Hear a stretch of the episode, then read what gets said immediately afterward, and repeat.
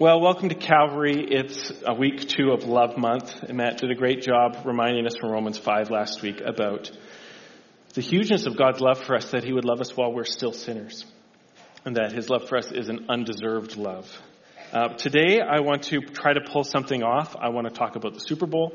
I want to talk about Valentine's Day. I want to talk about martyrdom. And um, I want to try to pull this all together. So if this is an utter failure, I actually feel quite vulnerable, but if this is an utter failure, you'll have to forgive me. But the point of the morning is this um, who you love matters, and whether or not you love Jesus more than anything is, is along with whether or not you treat the Bible as the living Word of God, one of the top two things that will decide how your life goes. And those things are connected, but like it's great to hear about how much God loves us. Sometimes it can seem like there's a breakdown in North America where that doesn't translate into our love returned to Him in kind. So we're going to talk about that today. Here's some scriptures about how much it's important to the Lord that we love Him. You might remember from the Gospels, this was uh, what we call Holy Week. It's Jesus' last week on earth. He's in Jerusalem. He's having all these debates. It's the most politically active, people blogging about stuff everywhere time in Jerusalem's history where the Messiah is in the city and he's having all these conflicts and debates. And somebody stands up to test him and says, What is the greatest commandment? And Jesus answers this. The most important is, Hear, O Israel, the Lord our God, the Lord is one. And you shall love the Lord your God with all your heart and with all your soul and with all your mind and with all your strength. That's from Mark 12, 29. So it's really important. And God's looking and He cares. When Jesus our Lord was asked, what is the most important commandment? He went back to Deuteronomy, I think it's chapter 6, and he said, it's the one where God tells his people, Love me with everything you've got. And when God gives a commandment, He doesn't command people so that they become worse than they would be without Him. He gives commandments that turn us into who we should be. We're made to love Him. At the end of uh, 1 Corinthians, so th- this guy, Paul, um, who was a, a Christian hater, a Jesus hater until one day Jesus came down from heaven and miraculously appeared to Paul, struck him blind for a little bit, then re- restored him from his blindness and said, You're going to serve me till you die now. Paul's very excited about this. He writes this letter to Corinth, and Corinth is a, a fresh, fresh, uh, fresh money city. They're, they're a Los Angeles, they're a New York, they're an important city, and there's lots of mess going on there, and Paul is just dealing with all these problems in the church as they're trying to blend true faith in Jesus with their old culture, and it's not working at all. And he ends his letter with this. I, Paul, write you this greeting with my own hands. And so somebody else would often write the letter and then he would put his signature on it. If anyone has no love for the Lord, let him be accursed. Our Lord, come. The grace of the Lord Jesus be with you. My love be with you all in Christ Jesus. Amen. That's right at the end. Now, many of us emotionally probably couldn't say or write this. I love you guys. God bless you. If anyone doesn't really, really, really love Jesus, they can go to hell. See you later. Is it just me? He even right after he says the uh, my greetings, he says, "Greet each other with a holy kiss," which was totally put to death by um, our current culture. But can you see that? I love you. If you don't love Jesus, is there anything worse that can happen to you? The grace of the Lord Jesus be with you. Do you see that? And then the Apostle John, writing the book of uh, Revelations, the last book in the Bible, writing these letters to different churches that are all in trouble and they're getting each a personalized encouragement from Jesus, which is an encouragement that involves some rebuking and correction.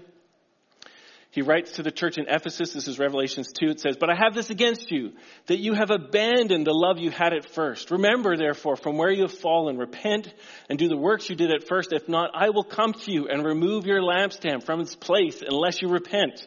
And some people debate, is this love for each other or love for the Lord? It, to me, it seems impossible that the consequence, that it's this thing where he's like, if you don't get back to loving, your church is gone.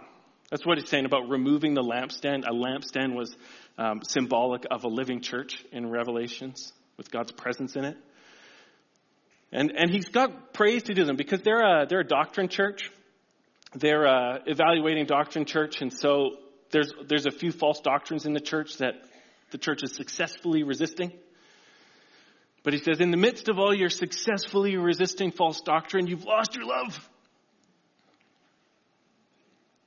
And this is not a pass. You don't get a C minus pass. This is an F fail. So love matters. And your love for Jesus matters a lot. And I know we're justified by faith and we're saved by grace. But that new heart that we get in the Holy Spirit when we're born again is a heart that was made to love God. So that when there is no love, it looks like there is no life. So your heart matters.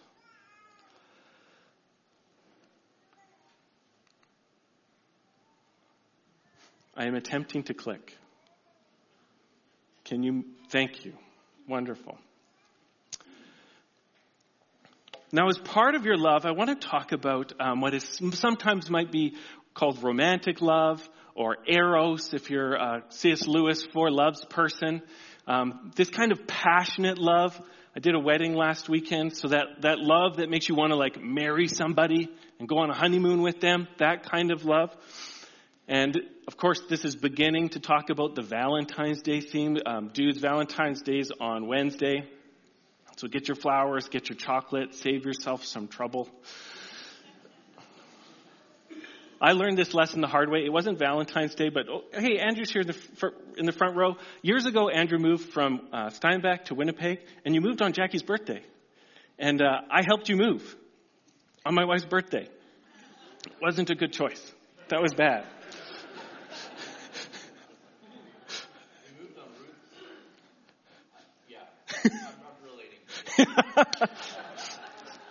and then I went to go complain to Ron uh, McLean, uh, my pastor, about like, I was like, I was trying to do good deeds. Why, why am I getting informed that I had my priorities not right? And he's like, ah, no sympathy for you. You messed up, Rob. So from now on, you gotta take the moments where to privilege the person you've promised your life to in life, you, you gotta prioritize. So there you go. I've helped. Anyhow, when it comes to romantic type love, and I'm, I'm hopefully going to be able to pull this all together, there is a book in the Old Testament called the Song of Songs or the Greatest of Songs, which is uh, a mixture of some kinds of love poetry, and people discuss about all the different dynamics going in there, but at the very least, it is Holy Spirit inspired poems that capture the power of romantic love. And sometimes there's these like long poems where one person is describing all the appealing physical features of their, their beloved one and then it's returned with a long poem describing all the appealing physical features of the other one. And you're reading this and you're like, golly, you know, I've, I've been raised on Hollywood and this even makes me uncomfortable and, um, and you're like, Lord, and some, some, some people back in time, uh, recognized that this was from the Holy Spirit. And, uh, there's this one passage in, in chapter 8 where, to me at least, there's kind of like this pinnacle of talking about this kind of passionate love and how all consuming it can be. And this is a description from the Lord. Where the beloved is saying, set me as a seal on your heart, as a seal upon your arm, which would kind of be their equivalent of like write your name in a tattoo on my your heart and on my arm, the heart signifying that part of you, you that's the core of you and the passion of you, and the arm symbolizing your actions and your strength, your life on display. Let me be the most important person to you in loyalty and love. For love is strong as death And jealousy is as fierce as the grave. And our word jealousy, you know, there's a bad kind of jealousy where you want something that doesn't belong to you and you're bitter because of it. True? And often we talk about jealousy in the romantic world as like a crazy guy or a crazy girl who's just like super suspicious and angry and controlling. This isn't what it's talking about. In Hebrew, this word means having a zeal for what is rightfully yours. And when you have a beloved and they are yours, you belong to each other and there is a zeal to be the number one to your number one. And so it says here, for love is as strong as death. It's hard not to think about Jesus here. And jealousy is as fierce as the grave. Its flashes are the flashes of fire, the very flame of the Lord. Many waters cannot quench love, neither can floods drown it. If a man offered for love all the wealth of his house, he would be utterly despised.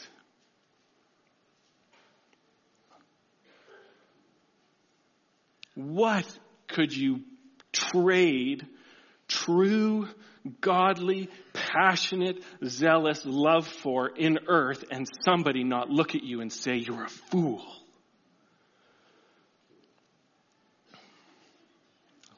These are the words of God. And I think part of what's going on, just so maybe, so I don't forget to say this later, is there's lots of different kinds of love that we experience. And again, C.S. Lewis kind of talked about this a bit. He talked about a love that comes from being familiar with people. It's called storge in Greek. And that's kind of the love of being familiar with people, you know. You love your family. You didn't choose them, right? You get born into a family. You didn't choose any of them, but you kind of love them even though they're a bunch of annoying scumbags. And, uh, but you still love them, and if anybody messes with them, you, you're gonna, you're gonna make, you're gonna send them to the dentist with a few less teeth. because you've just grown up with them. They're, they're the reason why um, often you love the food that you love because it's just familiar. It's like that scene in Ratatouille. Anybody, sorry, watched it recently, where that guy who just criticizes everything and then he eats the ratatouille and then he's transported back to his childhood when his mom is comforting him from falling off his bike. And then, and you all get it because this is Storge. This is just everything familiar that feels good from childhood. And he talks about philia, which is like the friendship love when you've got a bro that's your bro. It's David and Jonathan that they, they uh, spilled the same blood in the same mud. There's the charis or the caritas, the agape love, which is this love that is in the New Testament, especially an undeserved love, which we often would call like, a, uh, and the words escaped me. Unconditional love, exactly, where it's just, it doesn't start and depend on performance. It's just God has decided to love you. It's agape. But then there's also this eros love, which is the love that kind of gets all your desire pointed in the same direction and you want something that you want because it's wonderful. And we feel it often in the realm of sexuality. God is not um, a physical being. This is not about sex for him, but I think what's happened is there is a part of God's heart that is so committed to his people in love that he's trying to give us an experience that understands how much he wants to be with his people forever without anybody getting in the way with no competition and no other gods and no sideways glances and no second bests and no fallback plans and parachutes and if this doesn't work out then I can always become a Muslim kind of thing. Completely exclusive, all-consuming passion from the heart of God translated into our lives through what we would often call romantic love.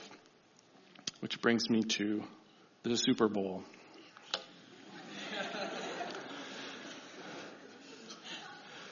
I'll get there.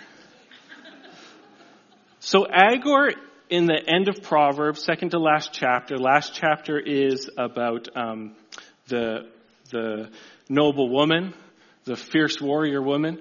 The chapter before that is this guy named Agur. He's not a Jew, but he's in the Bible, and he is kind of like the recovered from deconstructed faith sage. And he starts his whole passage at the beginning and he says, Surely I'm too foolish to be a man. I don't know the Lord. I don't know what's going on. I'm just a worm. But then he says he turns to scripture and he says the word of God proves true. He is a shield to those who take refuge in him. And he begins to try to understand God's way, especially in the realm of mystery. And there's this passage in here where he talks about things that are too wonderful for him, meaning they're just too amazing for him to totally understand. He talks about the way of an eagle in the sky, and you can just imagine somebody watching a bird do this and fly around in the sky. Especially a long time ago, we didn't have airplanes, but there's a bird, they just put out their wings and they go all the way over here and all the way over there and they fly so high and then they come down. You just, you could just see a stage looking at that going like, what is going on? Or a serpent on a rock where they don't have legs and they wiggle and wriggle and, and they're from here to there and you have no idea how they got there. There's a ship on the high seas and they're just this big hunk of wood and they bob and they float and the wind blows this way and that way and they get where they're going and there's no trace of how they got there. It's just weird. And the last way, and he says, is the way of a man with a maiden. Where does attraction come from? There was this one video, and I tried to find it, but I couldn't, that I saw one time, and it was these two young youngish people. They looked like uh, 19, 20, 21 or whatever. They were playing guitar together. So she was playing the guitar and she was doing the strumming thing up here and he was like leaning over her playing other strings and like around her. Can you picture it? So they're playing it together. They're doing a duet on one guitar. Okay. So already it's like they're pretty close. But there's this one moment, and they're, they're so both introverts, you can tell. They've got no expression on their face. They're just playing this, and it looked like they're in a room in Mexico or something. I have no idea. The, the strangest things.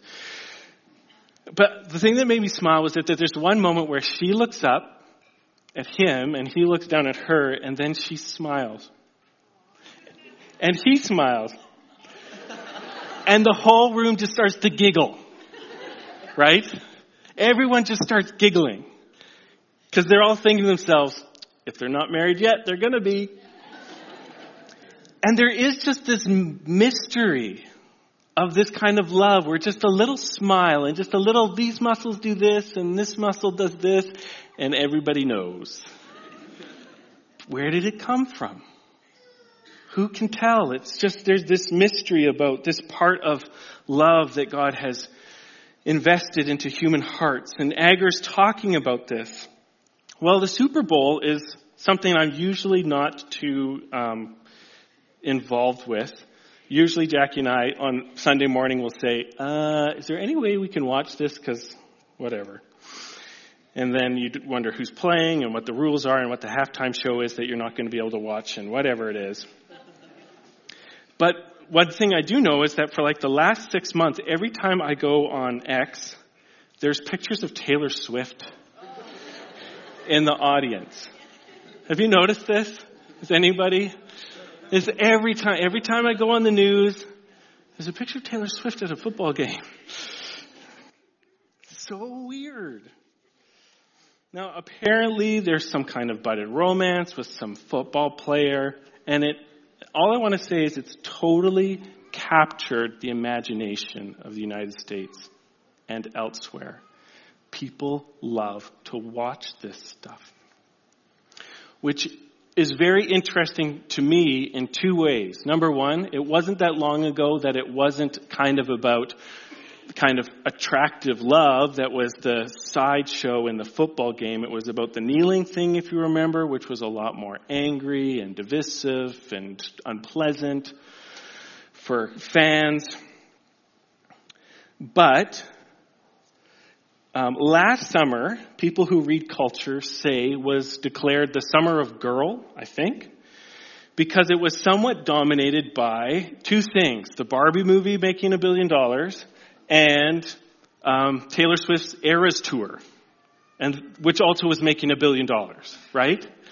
And culturally, the Barbie movie was a patriarchy smasher, yes? Didn't go see it, but that was a sub theme in it where Ken Ken was like somebody who'd fallen off of a parade float at one point and was, and then they were going to do stuff and it was like there was a smashing going on there. And Miss Swift is often known for her feministic ideology.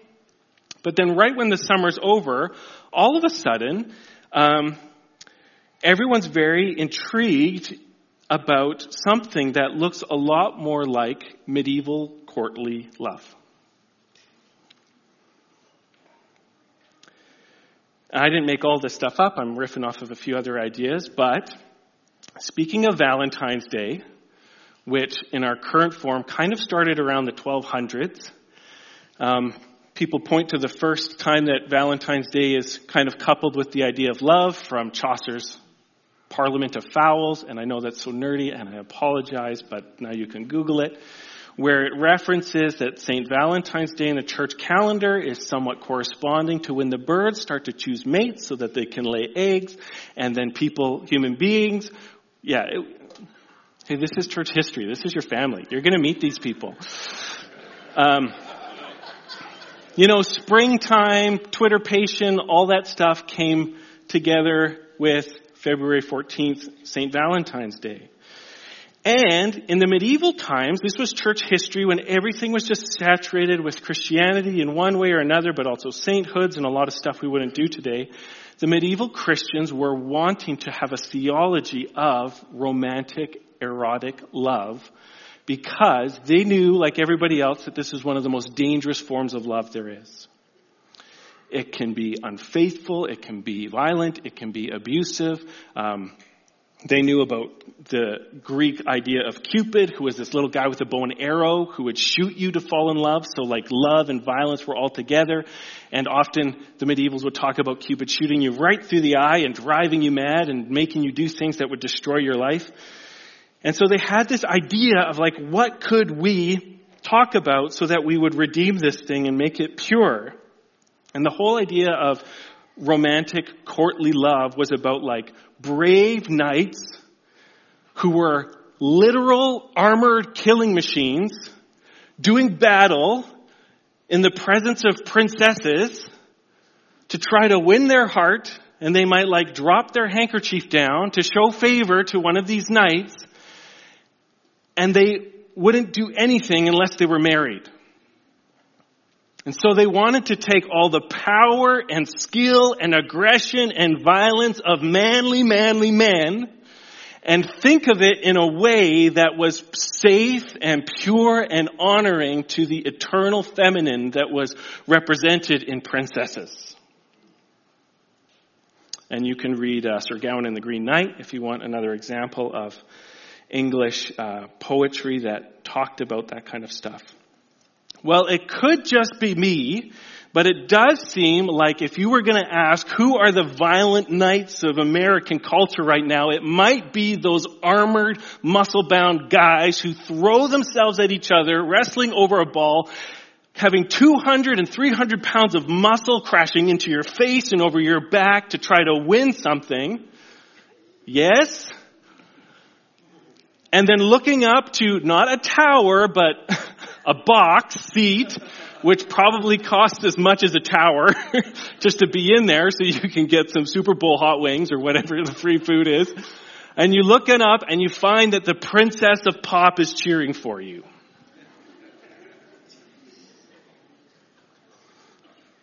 And people are looking at this, and despite what Disney's been trying to do to the Princesses franchise over the last few years, all these people are like, it's a Disney princess story come true right in before my very eyes. A manly man who on display is a gentleman towards a womanly woman who is no slouch in life, but is willing to receive his strength around her in what looks like love. And sometimes you just feel like every once in a while God says, hey guys, you're kind of on the wrong track here. I'll show you something that looks just a little bit closer to how I work. And don't just just just look.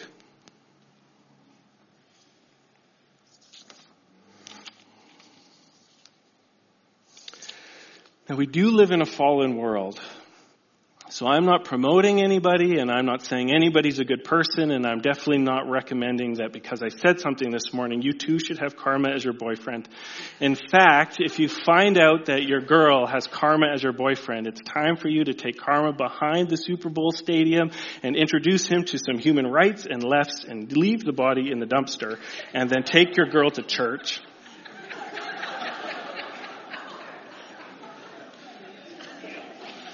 Because karma is a gaslighter, and even if it is concerned about some sort of justice, it doesn't love you, doesn't like you, and won't ever forgive you for anything bad you've ever done. And is just as happy to turn you into a slug as a son of God, which it doesn't even have power to do that either. But we do live in a fallen world, so I, I don't want to come across as naive and stupid. I do know that um, American celebrity romances, you can almost time cooking a turkey by how long they last, and it breaks my heart to say that because it is, every broken romantic relationship is painful. Because our hearts were never made for that to happen. Our hearts originally in the garden were made for love and faithfulness and more love and more faithfulness and broken relationships and rejection and woundedness. We were never ever made for that. It's a result of our first parents turning away from God and not trusting Him and not submitting to His word and trying to be independent and trying to go their own way and try to make it up for themselves. And when they rejected God, they rejected keeping all of His good gifts and everything became broken because of the power of sin. And sin is not just a brokenness. It is like a beast. It is like a serpent. It is like a force that pursues people to deceive them and destroy them and you and me both.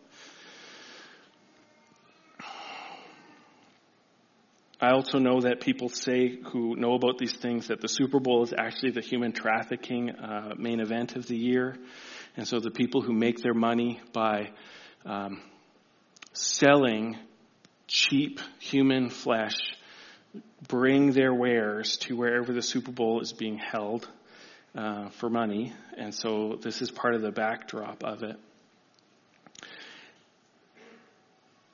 And so we live in this really broken world. And one of the, there's two things I want to talk about love and our relationship, our broken relationship with God, and I want to talk about love in a broken world. And so we know that as much as you, we can have like wanting love to be easy and fun and just enjoy the enjoyment of it, there is so much pain and there's so much uh, turmoil about this. And one of the reasons God gave people the ability to experience this kind of human desire and erotic love is because He wanted a tool to explain to us how much it is wrong and how much it hurts Him when His people turn away from Him. So if you remember the book of Ezekiel, we'll go back into the history of Israel. Israel is God's chosen people, the descendants of Abraham. God rescues Israel from Egypt, from slavery there with ten uber miraculous works that destroys Egypt and he rescues them through the Red Sea and he wants to bring them to the land of Israel. It's the people who are the descendants of Israel in the land of Israel. And with the exception of one or two kings, the people of Israel always struggle with giving their hearts to idols and turning their hearts away from the Lord and loving idols and turning their hearts away from God and wanting to love people and things and false gods. And it finally culminates after hundreds of years because God is a jealous God, but He's a patient God too. And Israel begins, or sorry, Jerusalem is beginning to be exiled. So first the northern kingdom is taken into exile, but now Jerusalem is being taken into exile as well. And Ezekiel is a priest who's actually living in the land of exile in Babylon. So he's not even in Jerusalem. And the people in exile are just complaining about the Lord that this happened. They're in exile. Everything's going bad. They're broke. They, have witnessed atrocities. And they're just complaining about how God has done them wrong.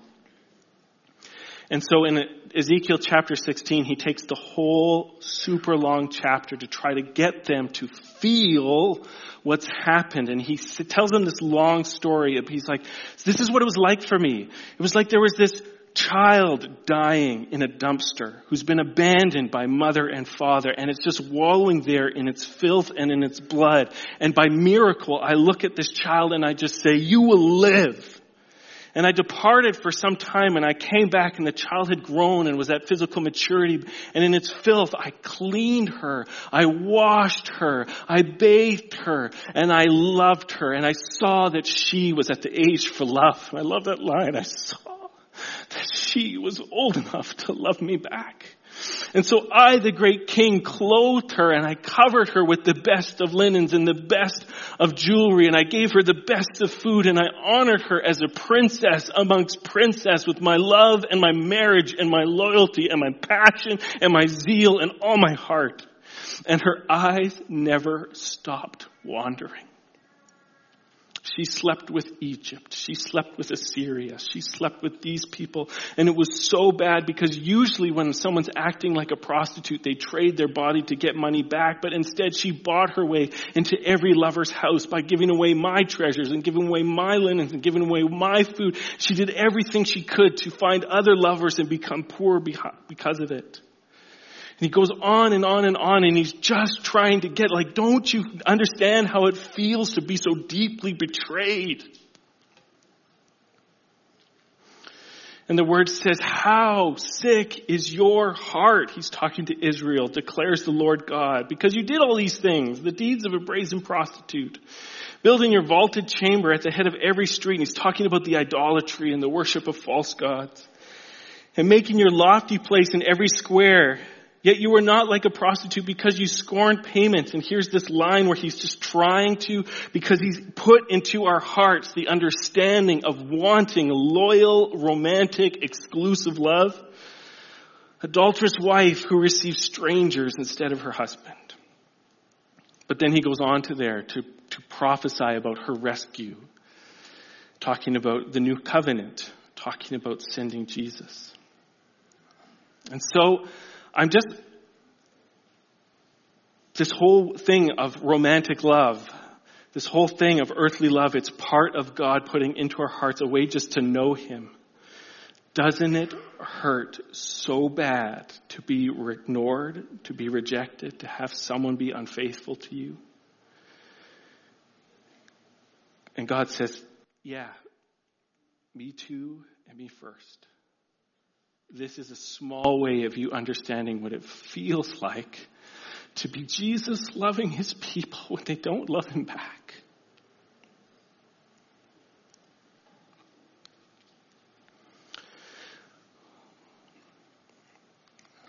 Well, the brokenness is in culture too.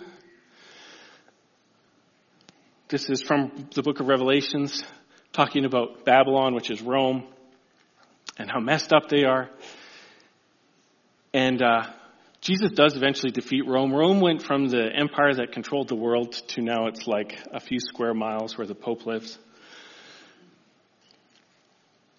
But just talking about, and this is the early church, okay? So this is written somewhere in the 60s, 70s, 80s, 90s, so in the first hundred years after Jesus came. And it's talking, as I understand it, about the next hundred years kind of stuff. And he says, and one of the seven angels who had seven bowls came and said to me, come and I will show you the judgment of the great prostitute who is seated on many waters, with whom the kings of the earth have committed sexual immorality, and with the wine of whose sexual immorality the dwellers of the earth have become drunk. And he carried me away in the spirit into a wilderness, and I saw a woman sitting on a scarlet beast that was full of blasphemous names and it had seven heads and ten horns, and this symbolically, people would understand. This is like talking about uh, the seven heads are like the seven hills of Rome, or maybe it's the ten hills of Rome, or something like that. People get it. And the woman was arrayed in purple and scarlet and adorned with gold, jewels, and pearls, and holding in her hand a golden cup filled with the abominations and the impurities of sexual morality. And on her forehead was written a name of mystery Babylon the Great, mother of prostitutes and of earth's abominations. And John is peeling back the glories of Rome because Rome was the city, a city made of ivory and marble, the greatest city in the world where the best people did their stuff with um, big amphitheaters and big, uh, what's that place where people killed each other? Sorry, the Colosseum where gladiators would battle to the death to the screaming cheers of tens of thousands of citizens who cheered on, kill, kill, kill, kill. A third of the city slaves, all of them with no rights to their bodies. And this picture of this massive beast, which is a symbolic picture of mutant government humanity that is just the opposite of a created being, being ridden by a being who has changed, uh, exchanged pure love for turning desire into business. The selling of souls. And this uh, woman on the beast is the uh, demonically inspired and devil empowered enemy of the church. And so these are pictures, and we get it because we understand temptation, we understand love, and we, we can kind of get the opposite of it. So we can feel the truth through how this works.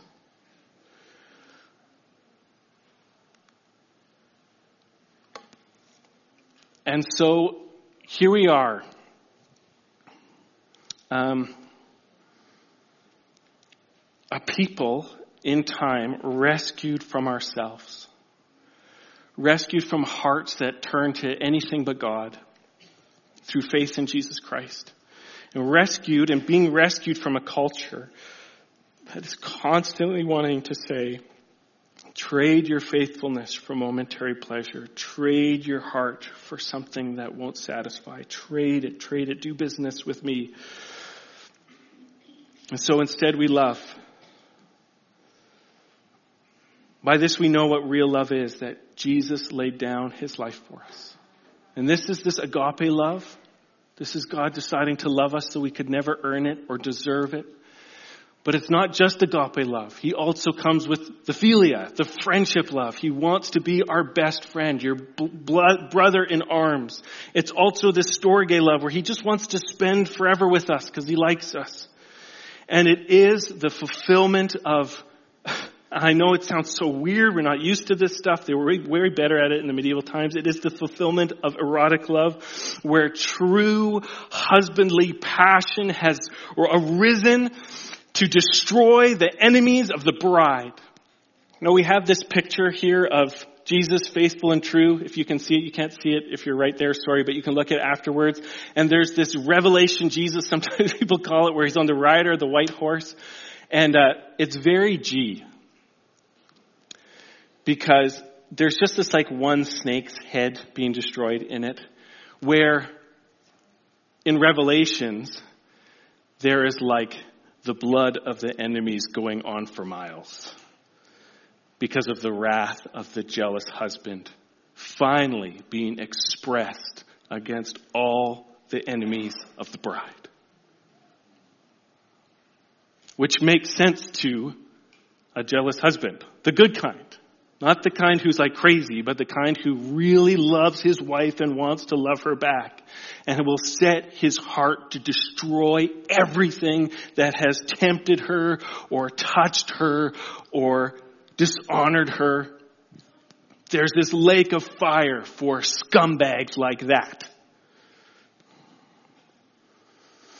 And he loved not just with the word. He fulfilled that thing from Song of Songs where it's like, even if you took everything to offer for love, it would be scorned. And Jesus took everything he had, all his power and all his wisdom and all his goodness and all his miraculous capabilities, turning water into wine and nothing into something.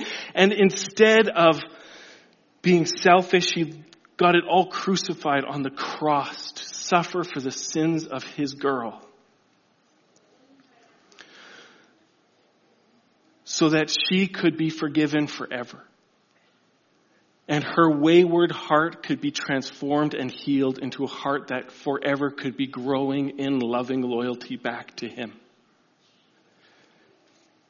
This is how we know what love is. That He laid down His life for us. For love is stronger than death and jealousy is more fierce than the grave. 2 Corinthians 11:2 says, Paul, the apostle Paul, who is, um, like Jesus' matchmaker, he says, I feel this divine jealousy for you since I betrothed you to one husband to present you as a pure virgin to Christ. And you just gotta know that Jesus today has this huge jealousy for your heart. He is not passive and he is not insensitive. He wants your love. And Paul is just standing here kind of by the love of Jesus and he's like, I'm jealous for Jesus' love for you too. Just being near him, knowing how much he has given for you and how much he wants to give you and how much he wants you. I feel that jealousy too. That you would just love him and love him alone. And more than anything, and that you could be like, well, you get Jesus or the whole world needs to boom. You were going to say the whole world gets destroyed, right? Because that's, yeah, right. I choose Jesus, right? Right? You get the whole world or Jesus. Boom! Of course Jesus. Which brings me back to Valentine's Day. I'll hit all my markers now. Because Saint Valentine actually came into church history by dying as a martyr. Somewhere around the 300s, and you know, history is a bit, people are always so skeptical. But he got famous because he ministered to persecuted Christians and then was arrested and killed for the name of Jesus.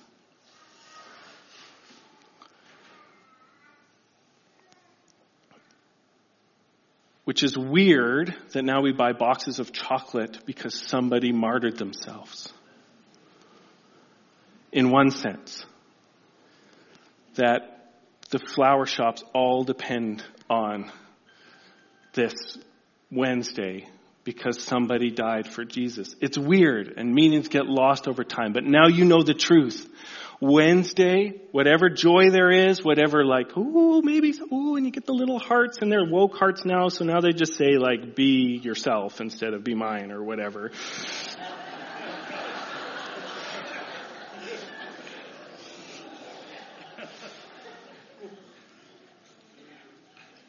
But this day that's coming up was actually built on someone saying, I love Jesus more than this life because he loved me more than his life. Completing the circle and becoming the pure bride saying, I love Jesus and his church more than I love the world. And when the world comes to say, stop it or you're gonna die, you say, woo, I get to see him soon kind of thing.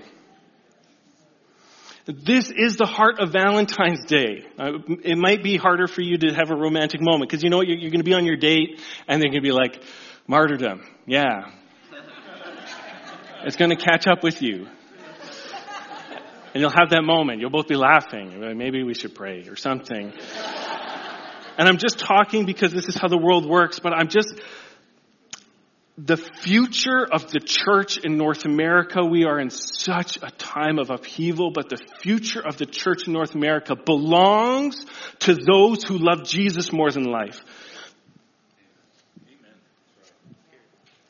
I can't change that. Calvary is toast if we don't love Jesus more than Calvary. He will take our lampstand away. He has not promised us one day longer than our love for Him. He's bought our hearts and bought our minds and bought our bodies so he can love us forever and he wants our hearts. He wants our hearts, our hearts, our hearts. And it's a good deal because he is so good. He is the greatest white knight and he is the best brother in arms. You want to be on his football team when he's quarterbacking against the devil.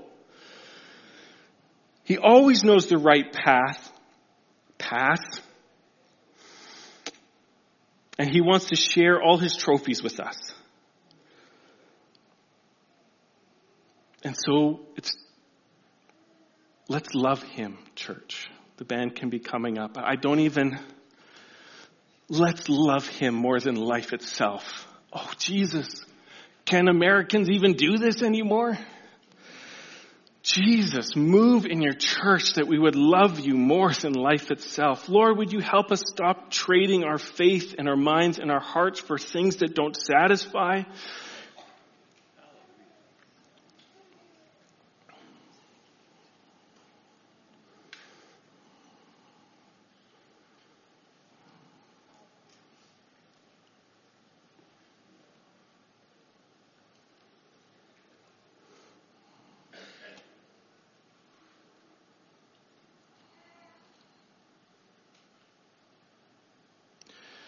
Go away, guilt. You're gone, gone, gone.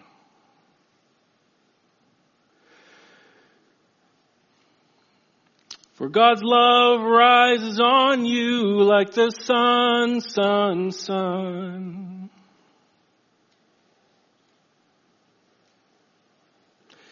Every battle that you're fighting is won, won, won. So send your sin a packing with the sun. Women feel beloved, do not run, run, run. Sisters, stop a fighting, there's no guns, guns, guns.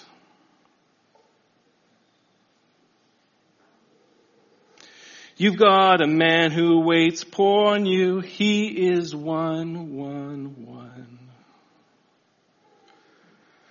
Church, you're the beloved in the Son.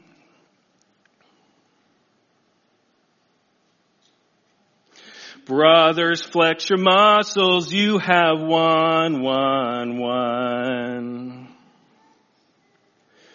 Don't sell your souls for nothing with the sun, sun, sun. Bend your knees and get a praying for the kingdom come. Brothers, you are warriors in the sun.